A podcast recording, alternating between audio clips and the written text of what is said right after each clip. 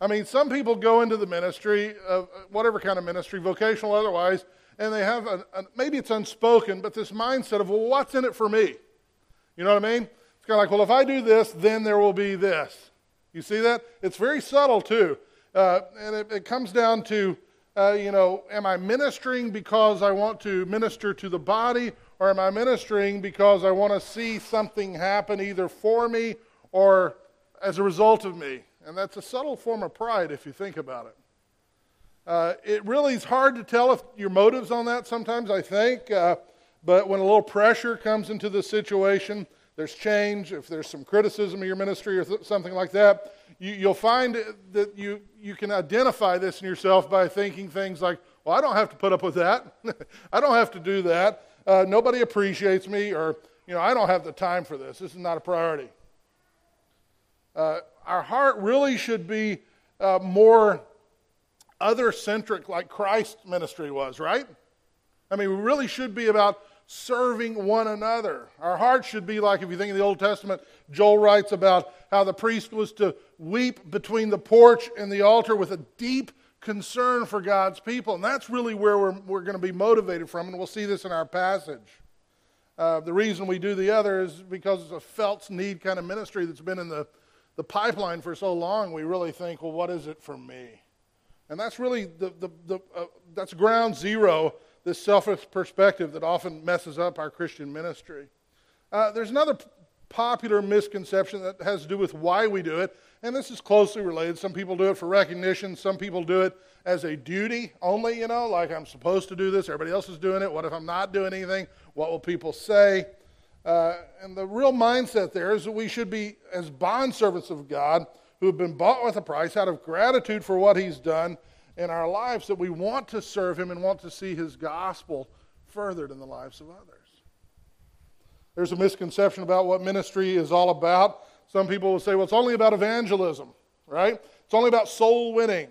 Some people say, no, no, it's not about that. It's only about discipleship, taking those. And, and so people will gravitate exclusively to one or the other. Now, you're going to have a bent, I'm going to have a bent more towards one or the other, and that's okay.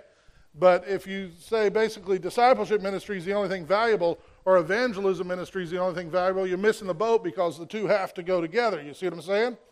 So sometimes we can gravitate towards uh, certain aspects of ministry and make that the main thing uh, to uh, uh, the detriment of other things. Some people do this in a real negative sense, in the idea of it's about my feelings. If I don't have goosebumps in the message today, that wasn't a good sermon you know, or during the music or something like that. You know what I'm talking about? It's not about that kind of stuff. God's not in it if I didn't get goosebumps today. You think that was the way it was with Jeremiah, the weeping prophet? No, no. We are commanded to go and make disciples, to, to win them, not abandon them, to, to pour our lives into them, and to be about the work of the gospel when it feels awesome, and it does sometimes, right? and when it's hard. And it's like that sometimes, right? There's a misconception about what the con- content of ministry is as well. Uh, people seem to be more concerned with peripheral matters than primary matters. Churches divide over, very rarely over doctrine. Usually it's over music styles or carpet colors or hurt feelings or something like that. Uh, and during those times, what you'll find often is they minimize the time that is spent in the deep, fertile study of God's Word. Often, churches, because of this, will discard time in the Word to make room for 12 step groups and mutual admiration societies. And if you look at most churches today, the highest attended events usually have something to do with high, they're high on fun and food and low on word. And that's a shame. And it's this uh, this, this kind of Pavlov's dog kind of effect we've had where we almost present it like that. We're going to have time in the Word, and then we're going to have fun. Right? Track with me on this, okay? Time in the Word is fun. That would have been a great place for an amen. Let's try that again. Here, we'll, you, you can edit this for the, for the website, right? Time in the Word is fun. Amen. Oh, yeah, you guys got it. That's right. No, it is. It is. When I come to the Word of God, I find there richness that impacts my very soul at the, the, the most foundational elements, right? There is something where I'm encountering an Almighty God with, from His Word spoken to my heart, applied by His Spirit, that shows me for who I am, that sometimes hurts me. It shows me what's wrong. It shows me what's right. It shows me how to make the wrong right. And it shows me how to keep the right right, right? That's Romans 12, 1 and 2.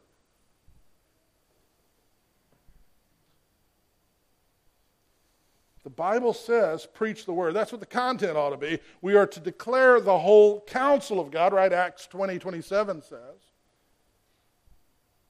So we need to never have misconceptions about what the content should be. There's also another misconception as to where the power comes from. I got to kind of grit my teeth and do this thing. You know, uh, one school operates solely on own power. I have to do it all, and that leads to ministerial burnout and people getting burned out in the different little things that are going on. And, and those are phrases that really shouldn't be in our, our vocabulary. And that's a result of not doing under God's power, right?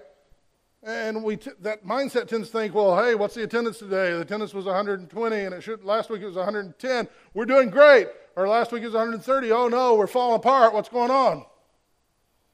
And, and, and so much pressure on that uh, and we think the results are up to us, and it's not up to us. God is the one who builds his church, amen? God is the one who, who brings things together. God is the one who opens a person's eyes and their heart so they can understand. Our calling is to be about prayer and the word right? Just like the elders, right? That doesn't mean that they were not serving the Hellenistic Jews. We're not doing these other ministries. Those are important ministries as well. But the reality of this is they are word based. We do that because of what the word tells us that we are to care for one another, show concern for one another, and put their interests higher than our own.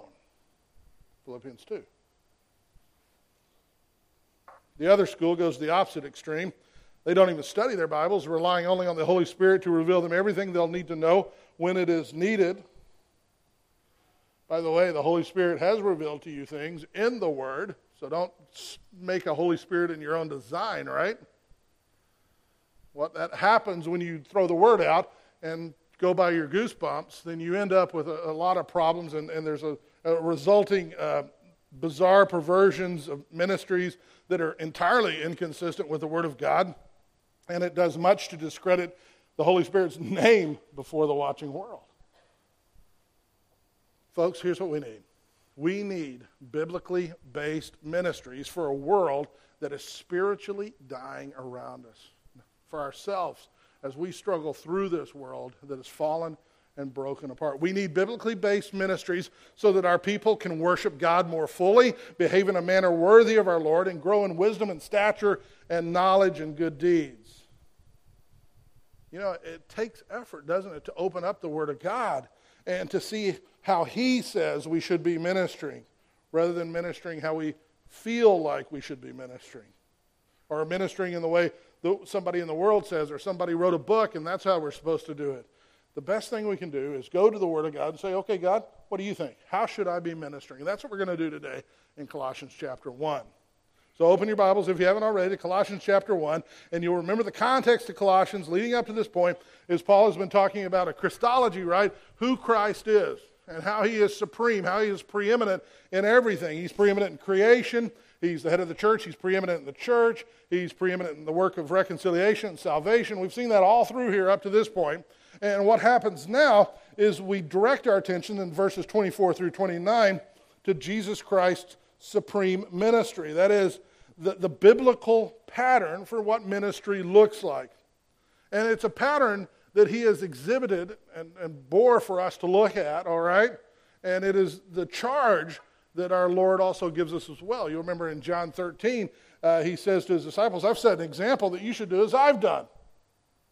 And in, in, in 1 Peter chapter 2, verse 21, it says there that God uh, gave us Christ, and Christ left, left us an example that we should follow in his steps. Okay, so there's the picture, okay? And what we're going to look at in our text is we're going to see four traits of Christian ministry according to the Bible so that we can put aside our current misconceptions about ministry and minister in a manner that is pleasing to our Lord. Now, the topic of ministry is near and dear, as you can imagine, to the Apostle Paul's heart. Uh, he's often had to uh, defend his own ministry uh, due to attacks on his authority. But Paul was a guy who was like Jeremiah, who, who spoke the word of God like it was a, a burning fire in his bones, right? And he was compelled to carry out his ministry. In 1 Corinthians 9.16, Paul writes these words. He says, Woe to me if I do not preach the gospel, for I am under compulsion. I mean, that's pretty strong, right? And in this section of Colossians, there's much value to all believers who are called to minister in various occupations, all of them, by the way, holy, all done, Colossians 3.23 is going to tell us, as unto the Lord, right? We're in different places and different jobs and all that kind of stuff, but we have a holy occupation in every one of them because we're working as unto the Lord. And in those opportunities, we have great uh, opportunity again to, to minister on behalf of, the, of, of our Lord and Savior Jesus Christ. And here in the body, as we minister in the body, and every believer, by the way, should be ministering in this body, right? We all have gifts that have been given by the Holy Spirit that are meant to go together into this body that is called cornerstone, right? So everybody's got to, everybody who's in Christ has a spiritual gift. Everybody in this body ought to be ministering within this body too. Okay? If you're not ministering within this body, this is not the guilt trip time of the message. Okay? What I'm saying is, hey, check it out. God gave you, a, you're missing out on a great opportunity here because the Holy Spirit's gifted you to have a ministry in this body. Find it, uh, help your, with your elders figure that out, and start to use it. And watch the body come together as all the parts are working in unison with the head leading the way uh, to minister for the kingdom of God. And there are so many ways to minister. So let's read our passage Colossians chapter 1, verses 24 through 29. Paul writes, now I rejoice in my sufferings for your sake, and in my flesh I do my share on behalf of his body, which is the church, in filling up what is lacking in Christ's affliction. Of this church I was made a minister according to the stewardship from God bestowed on me for your benefit, so that I may fully carry out the preaching of the Word of God. That is, the mystery which has been hidden from past ages and generations, but has now been manifested to his saints, to whom God willed to make known, speaking of the saints there, what is the riches of this glory, of this mystery among the Gentiles, which is Christ in you, the hope of glory? We proclaim him, admonishing every man and teaching every man with all wisdom, so that we may present every man complete in Christ. For this purpose, purpose also I labor, striving according to his power, which works mightily within me. Now, you'll see your outline in the bulletin, and, and, we've got these four aspects of Christian ministry. The first one is this disposition. That's your blank disposition of ministry. And that is about the attitude. What's the attitude of the one who is ministering? Look at verse 24. Check out Paul's attitude. He says, Hey, I rejoice in my sufferings for your sake, and in my flesh I do share on behalf of his body, which is the church, in filling up what is lacking in Christ's affliction. Now, what's Paul's attitude there? Paul's attitude there is joy, right? He's rejoicing, okay? He's got this attitude of joy, but this attitude of joy is, is it a picture of it's a perfect situation? What does it say there? I rejoice in my what? Sufferings, right? So he's got joy in suffering. Now, Paul, at this point, you'll remember from our introduction, he is in a Roman jail. All right? Uh, how many of you are in jail? Oh, I knew the answer to that before I asked it. Because you're in here, you're not in jail. Because when you're in jail, you don't get to come here, right? Typically. All right? So he's in jail. And by the way, it's not our jail with cable TV and weight rooms and stuff like that. He's in a dark, dank jail, right? With uh, mold growing everywhere, in chains, not being able to move around. And in that, his attitude We live in relative comfort. And sometimes it's hard for us to stop complaining, right? This is a theme that goes all through Scripture. Romans uh, 5, verse 3 speaks of exulting in tribulation. 1 Peter 4.13 says to suffer and rejoice. Acts 5.41, you find the apostles there rejoicing after they've been beaten and all this kind of stuff and wrongly imprisoned because they've been counted worthy to join in the suffering. We are called to rejoice in suffering. Paul certainly did it. And if you read that kind of stuff, and if you're like most people, and I, I, we all struggle with this, how, Paul, do you do that? Right? I mean, how do you how do you just have joy? I don't want to just be like the you know the manufactured joy. You know what I'm talking about? I'm suffering, but I love you, Lord. I'm putting on a show. As soon as somebody leaves the room, man, it's like, oh Lord, what's going on? You know? Now, David, I'm not saying we don't have those times, but, you know, David, if you read through the Psalms, David's going, oh, Lord, why so downcast, oh, my soul, right? And then he says, what? Put your hope in God. It's a perspective change, okay? And that's really where Colossians is leading with all this. And what I, what I submit to you is Paul could rejoice in these difficult circumstances because of his perspective. All right? And, and his perspective was a eschatological view of his life. It was not a view merely of my life here is all that matters, and so that's the thing. If it's going bad, I feel bad. But he's going, hey, the, there's a big scope of things that God is up to, and He is on His throne, and He is good, and He is sovereign, and He is working all these things together for good. And so I can look at my situation and see these tough circumstances that surround me and know that God is using that even to do certain things. And because of that, I can rejoice. What were these things that He could do? Well, He understood. I, I'd submit to you at least five things, okay? Number one, He understood that, that suffering matures us as believers. Now, how many of you would like to be more mature Christians? Go ahead, raise your hands. All right, we'd all like to. My hand's up too, right? What if the path of that meant suffering? How many of you would like to be more mature believers? Well, very, I know it took a longer. I appreciate that because you're being honest and you're not wanting to lie in church. Thank you for that. But the reality is, suffering is one of the pathways God uses to make us more Christ like. Have you ever noticed anything about Christ's life? He suffered. Now, he wasn't being perfected or matured, right? He was laying down a pattern, as we've talked about. But he's showing us hey, I'm going down this path. Don't be afraid, because for the joy set before me, I'll endure the suffering. For the joy set before you, you endure the suffering. Philippians 3:10, Paul cries out, he says, I just want to know him. You all right? I just want to know him and the power of his resurrection. Is this good with you so far? I want to know Christ. How many just amen that? Amen. I, I want to know the power of his resurrection. How cool is that going to be? Yes. And I want to know the fellowship of his sufferings. Crickets. Right? Uh, you know, two out of three ain't bad, right? I want to know the fellowship of his sufferings. And he says, in that position, being conformed to his death. Because what's happening there is we are being the, the rough edges of the marble of the statue that is us reflecting Christ is being chipped away so that we may look more like his image. So we may look more like him. What happens when we suffer, and we suffer biblically, is it matures us as believers. So Paul can look at this and say, I'm suffering. God's working on me and he's maturing me. How cool is that? I can, I'm, I'm, I can have joy in that. Number two, he can rejoice because he understands that suffering not only matures the believer, but it assures the believer. All right? It assures us of our relationship with Christ. John 15, 8, Jesus says these words. He says, Hey, if the world hates you, you know that it hated me before it hated you. What's he saying? Well, it's not just thanks for that information, Jesus. I appreciate that statement. He's saying, Don't you understand that that identifies you with me?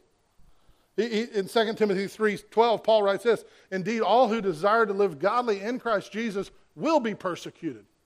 So, so what happens is when you're persecuted for the sake of righteousness, rejoice, the Beatitudes, right? Sermon on the Mount. Because it's identifying you with the prophets who went before you. It's identifying you with, in our case, a, a relationship with Jesus Christ. It's showing the reality that God, uh, that you have a relationship with Christ. And it sure assures us of that. That's pretty good. Everybody wants assurance, assurance of salvation, right? Here you go. Rejoice. Rejoice that it matures you. Rejoice that it assures you. Rejoice that, here's number three, it produces a future reward. This is cool too, right? That's Paul in 2 Corinthians chapter 4, verse 17. He says, For momentary light affliction is producing for us an eternal weight of glory far beyond all comparison. Did you hear that? Momentary light affliction. You say, Mine's not momentary, mine's not light. Can I just submit to you? It is momentary. Remember the line on the wall? and it is light in the scope of things compared to the eternal weight of glory. Momentary light affliction is producing for you an eternal weight of glory. It's producing for you future reward. Number four, Another reason why suffering is cause for joy is it can result in the salvation of others. Now, track with me on this because we see this patterned out in the book of Acts, don't we? We see the church being uh, inundated with persecution, and what happens? The church disperses, and these are, think about this. We, don't tend to think of these things in real life. We tend to think of them as Bible stories, don't we? And think about what happened when persecution came on that church at Jerusalem, and those people who were Jews in their land now ended up having to disperse, leaving behind uh, familiar places, familiar uh, ways of making a living situations. Where do I even shop? You know, what I, I know my language here. All these kind of things, and they go from there out into other parts of the world. Well, you think that was hard? Absolutely, that had to be terribly hard, didn't it? Wasn't it? But God was working, right? Because as He planted this believer in Turkey, or He planted this believer in Greece, He also put there a witness for Jesus Christ right?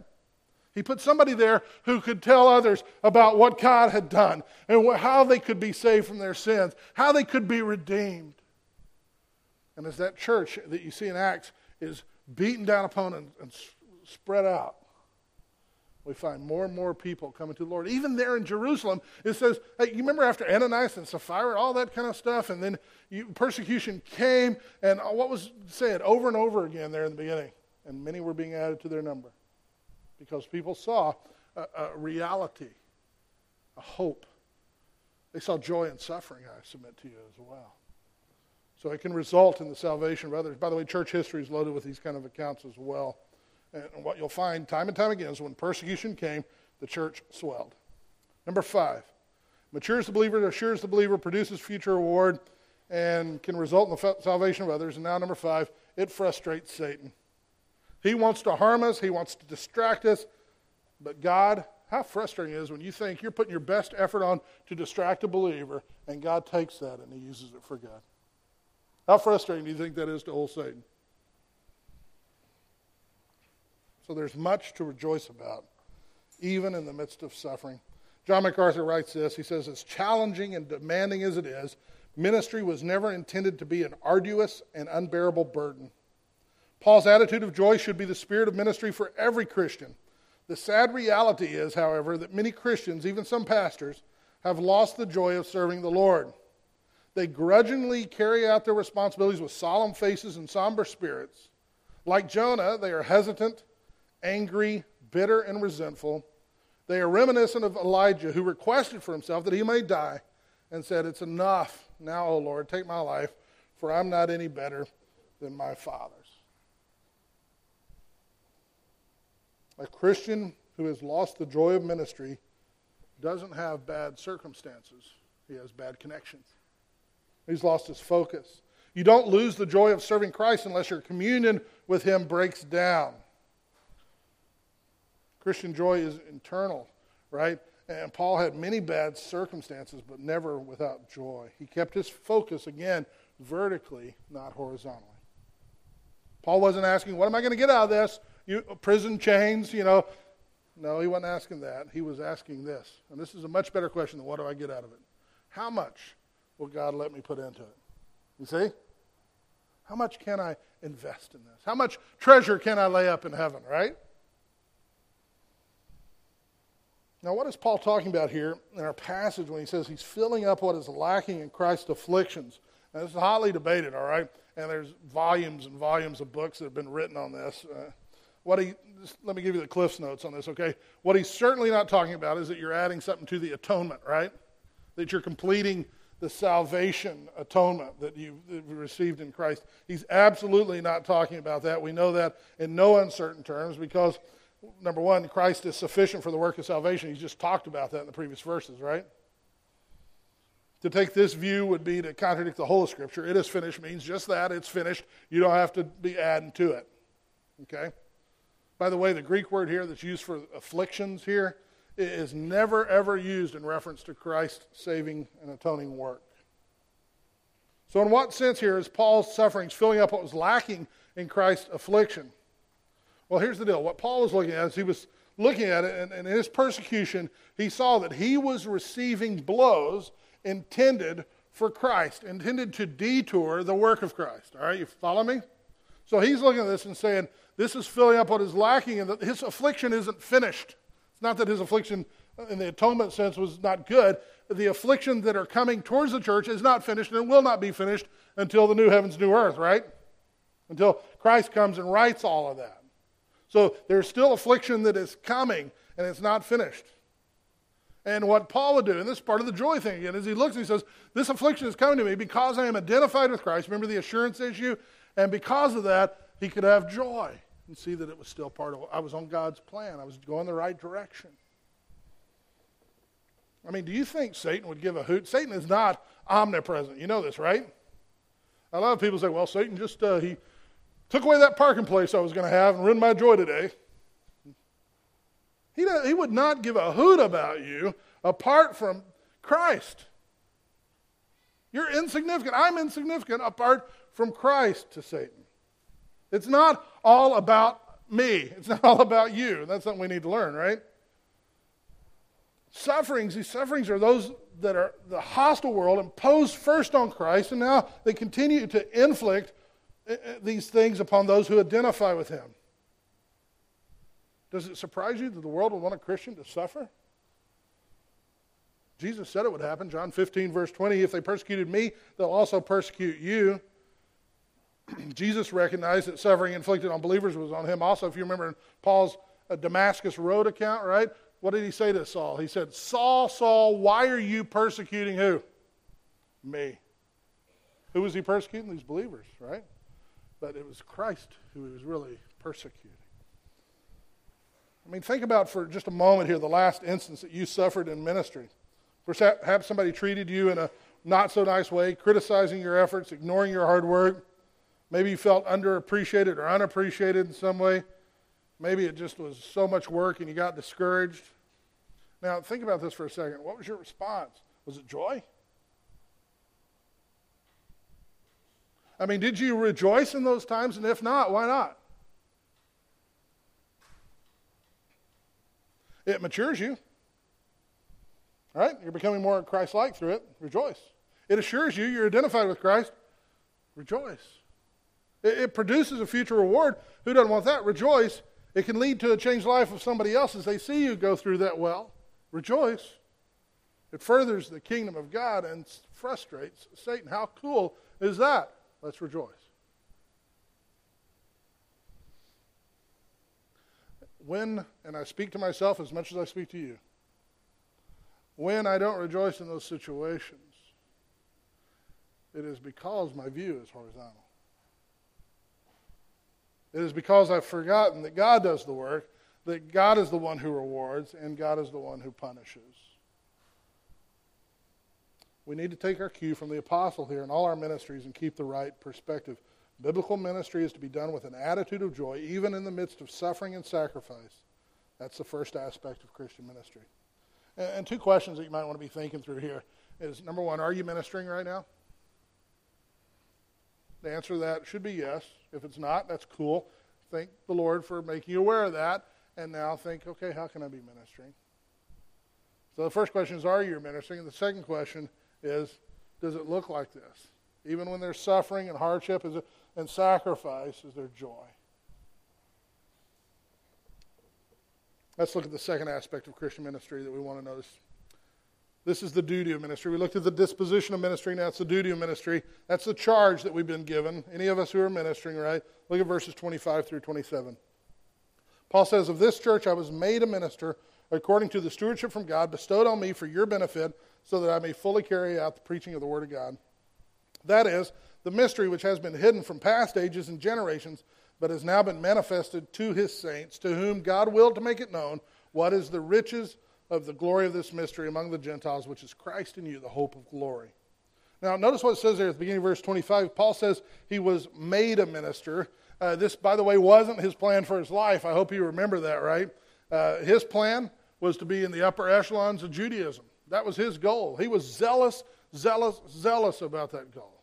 I mean, if you read Philippians chapter 3, verses 5 and 6, it talks, he's writing about it. He's saying, Hey, I was circumcised the eighth day of the nation of Israel, the tribe of Benjamin. I was a Hebrew of the Hebrews. As to the law, I was a Pharisee. As to zeal, I was a persecutor of the church. As to righteousness, which is in the law, I was found blameless. I mean, I was going down that path. In Acts chapter 22, when he's giving his testimony, he says, Hey, I was born in Tarsus of Cilicia. I was brought up in this city, that being Jerusalem. I was educated under Gamaliel, strictly under the law of our fathers. And you know what? I was being zealous for our God. And in Galatians 1:14 he says I was advancing in Judaism beyond many of my contemporaries among my countrymen being extremely zealous for my ancestral traditions. I mean he is a fired up type A zealous mover shaker kind of guy and his path was in the path of a false religion, right? A works-based religion. And that zeal led him to become a persecutor of the church. So when Stephen is getting stoned outside of the gate, right? Who's there? Saul is there. Paul is there. And, and they're laying his, their, co- their cloaks at his feet. And he's giving hearty approval. Go get them, boys. Right? And then he progresses soon from the clo- cloakroom to the front lines and he's going around and he's persecuting and he's, he's getting every Christian he can find in Jerusalem and putting them in prison. So much so that he runs out of people to find in Jerusalem and he goes and gets orders that he can go to Damascus, right, and find some more in Syria. So he's zealous. He's fired up about this, okay? And his plan was that and on that road to Damascus, that was his plan. And before that light shone, and before that voice came, that was his plan. And then Jesus steps in, he says, Saul, Saul, why are you persecuting me? There's another plan now. And he changes him and he redeems him and he makes him into a new creature. He goes from Saul to Paul. And, and his response there, after he sees the light, after he hears the voice, his response there, you'll find he says in Acts chapter 22, I believe, he says, Hey, what shall I do, Lord? What, what do you want?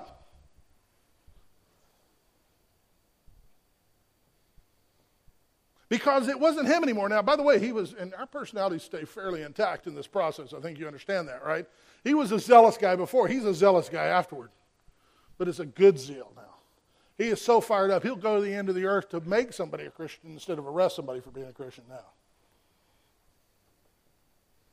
He didn't volunteer, he was made a minister by Jesus Christ himself. Paul often stressed that God chose him. And that's true of you too, and of me who are in Christ. We've been chosen by God. We have been set aside, elected for a purpose. We have been predestined. The Bible uses all these terms. We've been called to serve God in some capacity or another, and we all have our stewardship. And that's the word the Bible uses over and over again, including our passage today. The Greek word here, stewardship, that's translated stewardship, is oikonomia.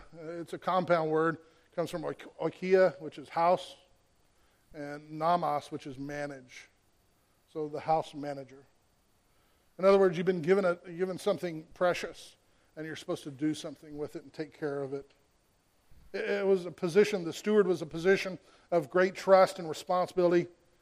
And as such, as Christians who've been given a stewardship of ministry, we will give an account one day of our stewardship to Christ, right? And Paul's charge here began with one simple direction, and that was the idea of, hey, it needs to begin with the Word of God.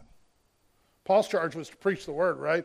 And that's the content which he refers to in verses 26 and 27 here.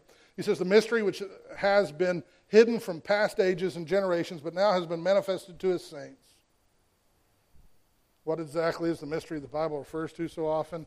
Well, a mystery, uh, uh you understand, scripturally speaking, mysteries aren't like whodunits, right? Ghosts and goblins, you know, Scooby Doo, you know, that kind of stuff, right?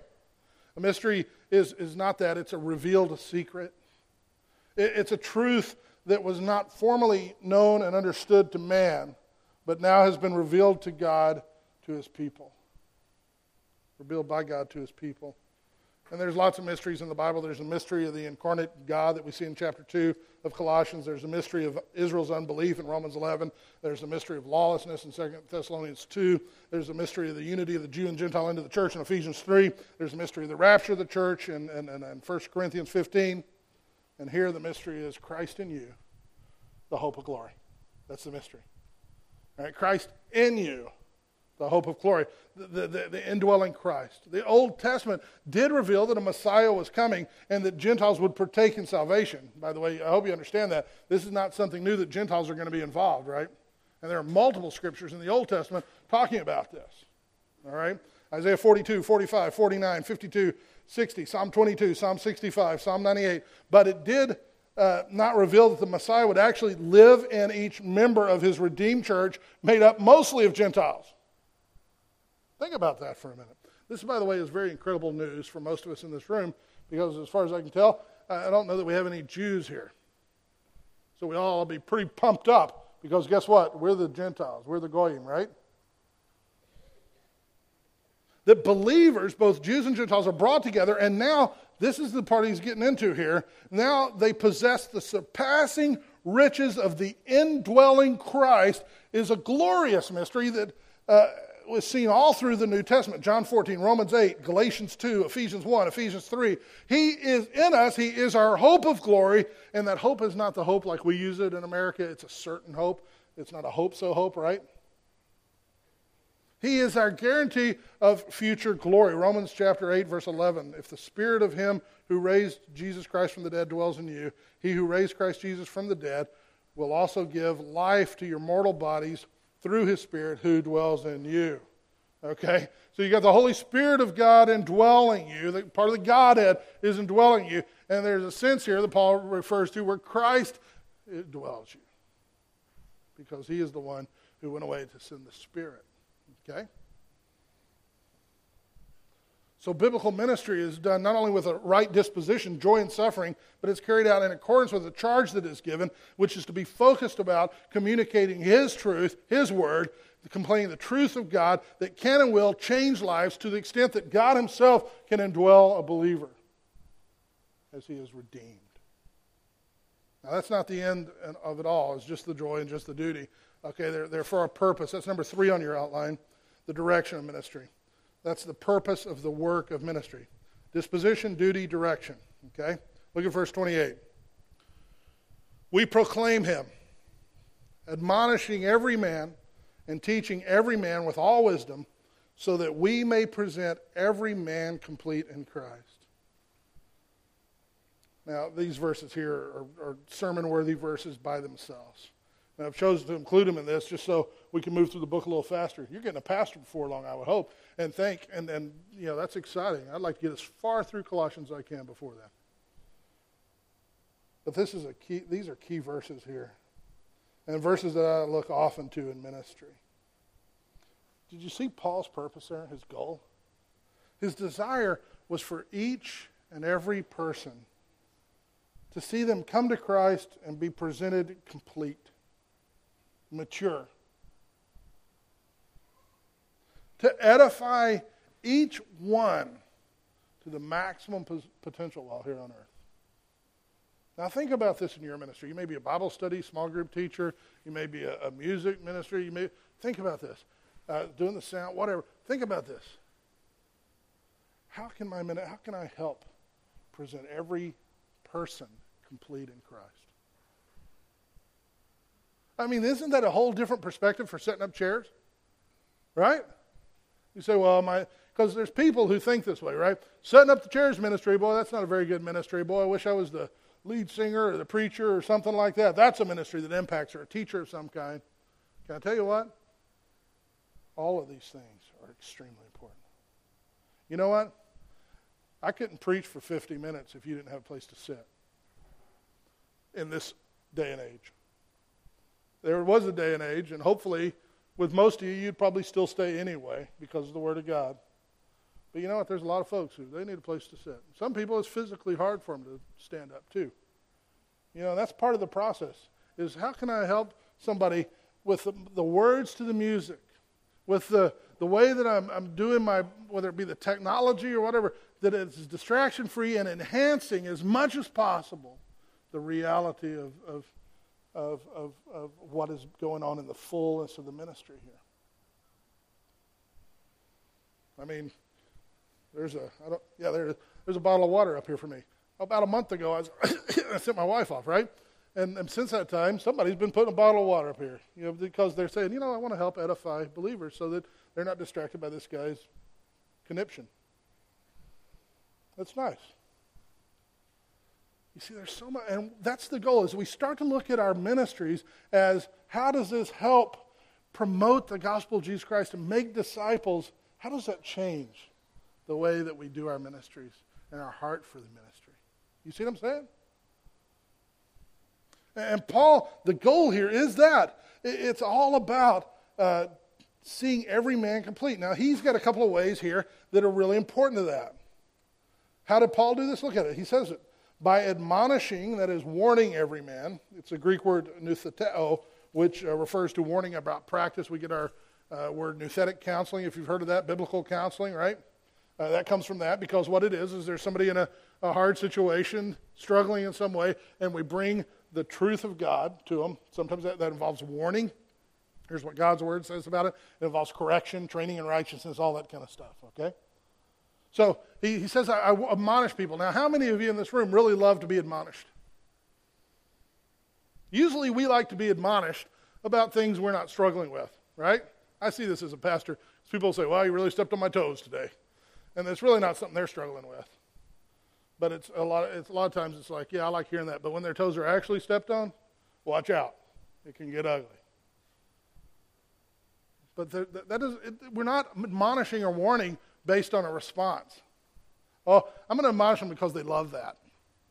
I'm going to admonish them because that's what God calls me to do, right? That's part of what He calls me to be about. So we admonish every man. That, I would say, is terribly lacking in our politically correct society. We really don't want to get involved in anybody else's life. There's a couple of reasons for that. Number one is they might call us on our own problems. That's why we're supposed to get the log out of our eye before we deal with the speck in somebody else's eye. Uh, we don't do it like doing it sometimes because it takes a lot of time. And who has a lot of time? Well, if I invest myself, that's just going to take so much time, and that's not my main goal. My main goal is, you know, to retire by 40. Admonishing every man. Folks, I'm not suggesting that we all go out of this place and start calling everybody on their problems. What I am suggesting is this let the Word of God admonish you first. Let it work on your life. And then when somebody comes to you because they see something that maybe you're blind to or numb to, that you receive it with grace and realize, you know what, they're trying to help me and not assume they're just trying to get after you or something like that. And when you go to somebody, make sure you do it with love and make sure you do it from a place of relationship. It's not the first thing you ever said to them, hey, I'm glad to meet you. Three weeks later, whoa, you're a terrible sinner. Right? We need the truth and we need to uh, family is that's what a family is right? A family is a place where we can talk openly to one another about our hurts and our struggles and things like that and a church family ought to be like that too. By the way you talked a little bit about anonymous stuff here a while ago. Can i just suggest something to you? Unless there's no way you can do it without it being anonymous just throw that one out the window. I haven't talked to anybody about this but you know what? Let's let's open up so we know how to help people with things. Tell us your name Tell them your name, not us. I'm not involved. But, you know, say, here's my issue. And here's my struggle. So that people can come alongside and help. And maybe it's a, mis- maybe a misunderstanding. That's always the thing with anonymous. Somebody says, well, uh, you don't ever do this and your reason is that. And it's like, well, that's not the reason. I want to explain that to the person, but who do I explain it to? Now it's anonymous, right? And sometimes under anonymous, it's kind of like texting or, or something like that. We say things that we wouldn't say face to face to somebody. So I'm not putting down the anonymous thing that was mentioned earlier at all, and I don't want it to be taken that way. But I would, I would just suggest to you, let's keep an open face like a family and talk to people face to face and not be hurt by it. If there's admonishing that you need to do, do it face to face out of love and receive it the same way. He does that. Second thing, he teaches every man. And that's complementary to this admonishing thing, teaching about doctrine. It affects the intellect, which that noutheo word had to do with. Um, we forget sometimes that we're to love God with all our mind, too, right? It's not just our feelings our heart and all that kind of stuff, but we're to love Him with all our heart, soul, mind, and strength. So you're going and you're teaching every man. You know, a pulpit ministry is a broad proclamation of teaching. A Bible study is a smaller one. When two people are sitting over here in these chairs and talking about the Word of God and working through things, that's teaching as well. With a mom teaching or dad teaching a child, that's teaching. There's so many opportunities to come alongside and teach and help each other. That's discipleship. That's why he keeps saying three times, if you noticed it, every man. And every time he says every man in this passage, it's in singular. It's not plural, singular. So it's very individual, and it's about the process of face to face, one on one, coming alongside. Admonishing every man, teaching every man. And that's the example of Christ. I mean, don't forget, and again, the, the idea of discipling is so integral here because we must, every believer should be discipling somebody. Right? We should be discipling somebody. That's the pattern that Jesus Christ gave. He took, he didn't take the masses, he took 12, and even within the 12, he spent more time with three of them, right? We see that with the apostles in their ministry. They're going around, they're discipling, they're te- taking people on. You know, a Barnabas with a John Mark and things like that. Matter of fact, as you look through church history, you will see many, many, many examples. If you look at anybody who had an impact, you'll find this examples of godly men and godly women throughout church history who are discipling. The words that we sang again this morning from John Newton was him discipling his little flock in Olney in the UK. Coming alongside. So the purpose of our ministry, right, is to see God's li- God change lives more into the likeness of Christ, and we have the pleasure of being involved in that and being used by Almighty God to come alongside and help people by teaching, by admonishing, by just discipling. Now, a key thing that you need to remember in this, and this brings us to our fourth point, is do we do this on our own? And I hope you understand this already. And the answer to that question is no. And that's the fourth trait of Christian ministry here. It's the dynamic of ministry. That's the power that's utilized in ministry, the dynamic of ministry. Look at verse 29. He says, For this purpose also I labor, striving according to his power which works mightily in me. There's two things going on there, and I hope you've noticed them. For this purpose I labor. That's a pretty strong word. Striving. He's laboring, he's striving. There's activity, there's input. He's working, right? But what does he say? That's not the whole thing. He says, I, li- I labor and I strive according to what? His power which works mightily in me. The word labor there is an athlete's word, you know, used of training. It's used of somebody who worked so hard that they felt like they'd been beaten up, just taking a beating. The word striving there is, I've used it before uh, about, uh, we get our English word agonize from it. It's the one, if you remember, striving towards the finish line, the tape, and stretching out.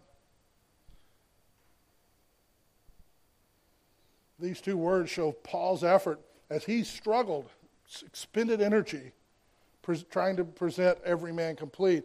By the way, this is the pattern throughout history. Luther worked so hard that he fell, literally fell into bed often.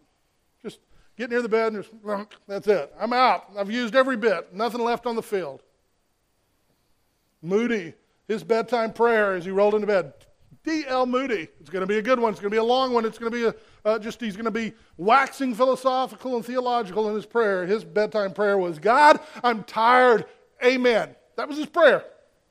Because he spent it all. He left it all again on the field. Wesley used to ride 60 or 70 miles a day and preach an average of three times a day in his life. Three times a day in his life. I drove, I'll drive 120 miles to do this. In a car, he's not in a car.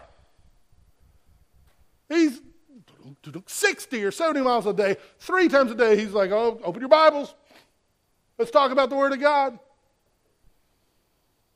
I don't know where he preached three times a day. You can't even find a church that'll let you preach three times a day anymore, hardly unless it's the same sermon over and over. You see, a lot of seminary students are coming out of school today and we're looking for easy pastors. And, and, that's not the picture, and that's not the picture for the lay ministry either. We're not looking for the easy ministry. We're looking to be effectively used by Almighty God to impact our generation, whatever the cost may be, whatever the energy expenditure may end up being. I mean, if you think about it, listen to Paul's testimony from 2 Corinthians chapter 11 he t- says, are, are, they servants of Christ? He was kind of talking about these people who were accusing him, but weren't really putting anything into it. He says, I speak as if insane. He said, I'm far more, in far more labors and far more imprisonments, beaten times without number, often in danger of death. Five times I received from the Jews 39 lashes. Three times I was beaten with rods. Once I was stoned. Three times I was shipwrecked. A night and day I've spent in the deep. By the way, at this point, what's our world saying to him? Our, our Christianity? It's saying, maybe God's closing the door for you, Paul. Shouldn't be there. That's just God saying that's not what for you right now. No, no, no. He says, I've been on frequent journeys in dangers from rivers, in dangers from robbers, in dangers from my countrymen, in dangers from the Gentile. By the way, that's everybody. You're either Jew or Gentile. He's in danger from everybody. Dangers in the city, dangers in the wilderness, everywhere. Dangers on the sea. Oh, yeah, we might have forgotten that one, right? Dangers among false brethren. I've been in labor and hardship through many sleepless nights, in hunger and thirst, often without food, in cold and exposure. Where's your prosperity gospel? Apart from these external things, listen to me, the, there's also the daily pressure on me of concern for all the churches.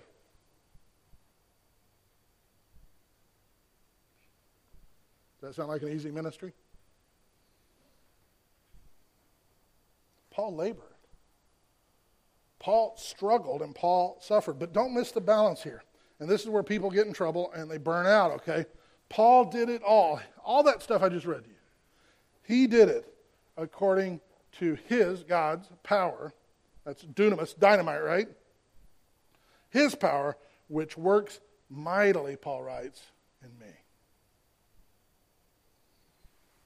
And that's the balance of Christian living and Christian ministry, striving under his power. And I submit to you that Paul's ministerial example is a model for all of us to some degree or another. I mean, his disposition of joy and difficulty, that's one that we can learn from and, and seek to apply by the grace of God, right? His, his focus on his duty to be a, a one who brings the word of God to bear in every situation of life to every man. That's one we can strive towards in our own personal lives and how we deal with things as we deal with ourselves and those around us. His unending commitment to God's direction for the ministry to present every man complete in his healthy ministry dynamic, striving under the power of God. Tell you what, with that kind of philosophy of ministry, folks, the ministry of a pastor or a believer is a glorious thing. You say, well, that's good for you and good for people, and professional ministers, but you know, I work hard and I don't have anything left for ministry when my day's up. Or, you know, I'm getting old. I'm getting along in years and it's striving for me to get out of bed in the morning. And I appreciate the honest feeling that's behind both those statements. And believe me, I understand what it's like to work hard and also preach and do things like that. But I'm telling you this that what God calls you to do, He provides for you to do it and provides for you to do it well and with joy.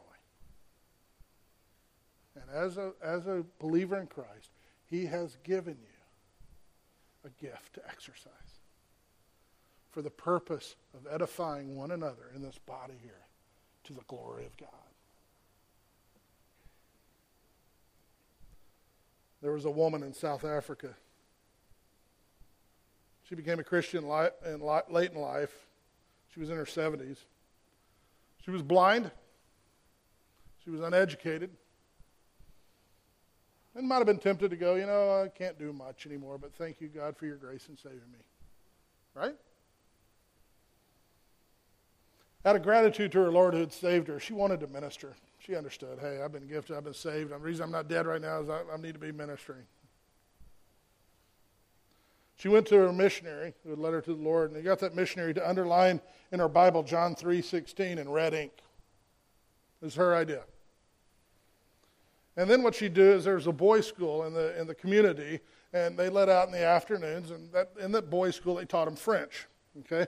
So she would go and she would sit outside the gate where they come in and out, outside the boys' school, with her Bible, with John 3.16 underlined in red ink. And when a boy would come out, she would say, hey, do you know French? And the, the kid would be very, very proud of themselves for now knowing French and say, Yes, I know French, or We, I know French. And uh, when they proudly would say, Yes, they do, then she would ask them, Could you read this to me out of this French Bible? They'd read it to her. Then she'd say, Do you know what that means? blind, uneducated, and old. Things pretty much devalued in our own society.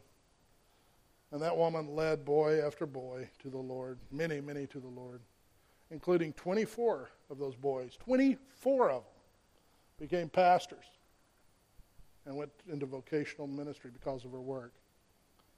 That's ministry. That, that's, that's ministry from a heart, right? The heart of ministry. That's, that's the kind of ministry, the heart that Paul had. It said that the African cheetah has to, has to run down its prey to eat. You know, it's, it, it, it, what it does is chases, and it chases good because it can run up to 70 miles an hour. This is fast, right? The only problem with the African cheetah is this it has a disp- disproportionately small heart. So if it does not catch its prey relatively fast, very fast actually, it has to stop because it's out of energy. The heart's not putting enough oxygen back into the bloodstream for 70 miles an hour. I'm afraid that too many of us go into ministry like that, like the African cheetah instead of like that little old lady in Africa. We go into it and we run into ministry with excitement and all that kind of stuff, but we have small hearts. And we soon abandon the work when it's hard or when it hurts. Our prayer should be, Oh Lord, enlarge our hearts. Give us a heart like Paul who in the mountains of suffering he faces, which mine is a molehill compared to that. And, and, against that light, let me, let me have that kind of heart that rejoices in suffering and presses on towards the goal to see every man complete the upward call of Christ. God wants to use you. He wants to use every one of you who are in Christ in this body to impact your communities and each other. He wants to do that. I have no doubt at all in saying that. And the, the, the prayer that I have for Cornerstone Bible is that may we be found faithful in that, right? May we be found exuberant in our ministry and rejoicing in it and, and committed to the calling that He's given us and doing it under His power with every ounce of energy that we have to His glory and for the purpose of seeing every man complete. Serving with joy when it's hard, serving with commitment, discipling relentlessly, but all of it according to his power which works mightily in you. John Piper has a little book called Don't Waste Your Life. I don't know if you've ever read it or not. I recommend it. It's great. Um, one of the stories he tells in it is about a couple that got to retire early. And they moved to Florida and they collected seashells with the last years of their life for years. Oh, look at the seashells. Oh, I found a new seashell. Isn't it a beautiful seashell? Lovely collection of seashells. And, and nothing wrong with going. We, we went and got some seashells the other day. But that was their goal. And if you're not into seashells, which I would name myself among you, that would seem silly. And Piper says, Can you imagine standing before Almighty God to give an account of your stewardship and saying, Hey, God, yeah, I didn't really have time to disciple and I didn't really evangelize or do anything like that, much anything. I didn't serve in the church. I didn't do any of the things you called me to do. But have you seen my seashells? Pretty nice. Well, we might, our deal may not be seashells. It might be our golf game. It might be our 401k balance. It might be our prestige at our office. It could be any numbers of things. The reality is this, folks you've been called as Christians, you've been saved for a purpose, and that is to be a part of this process of presenting every man complete in Christ Jesus. What an awesome, awesome task. What an incredible task. Much better than seashells or shooting 74. Let's pour our lives into that task.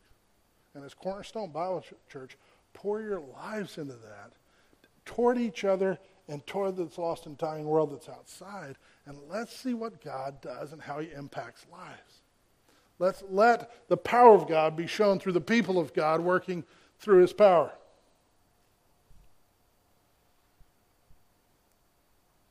What that may mean is there's some ordering of the life that needs change. There's things that, you know, that's good. It's not bad, but it's not best.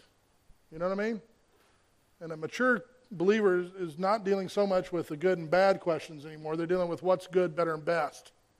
How do I, how do I use my life most effectively to impact my generation like David did in his time? Or like Paul did in his time? Or like John Newton did in his time?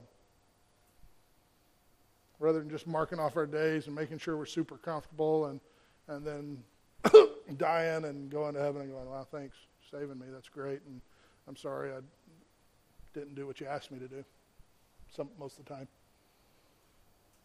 And being ashamed when he gave you everything that you need to do it. What an awesome task. Most people would jump at the chance to be brought into a powerful situation like the president's office or some movie star or somebody famous or something like that and be part of their life and help them out in some way. How silly in the end. When we have Almighty God, who is above all those people that we name by far, who says, Will you be involved in the work? And I've, I've chosen you for this. Go and be about it. Present every man complete. Help this church body to be like that. The guy you call ought to be like that. Help your elders to be like that. And help them help you to be like that by exercising your gifts that God's given you for his glory. Amen? Let's pray. Father, we thank for this time together, and we thank for your word, which admonishes us and teaches us. And Lord, we ask that uh, we would not be merely hearers of the word, but doers. And as we find what you've given us and helped us to understand by the enlightenment of your Spirit and the pr- preservation of the word by your Spirit, Lord, we just ask that we would then be um, found faithful in carrying out, laboring, striving according to your great might that you've given us, and which is working mightily in us. In Christ's name.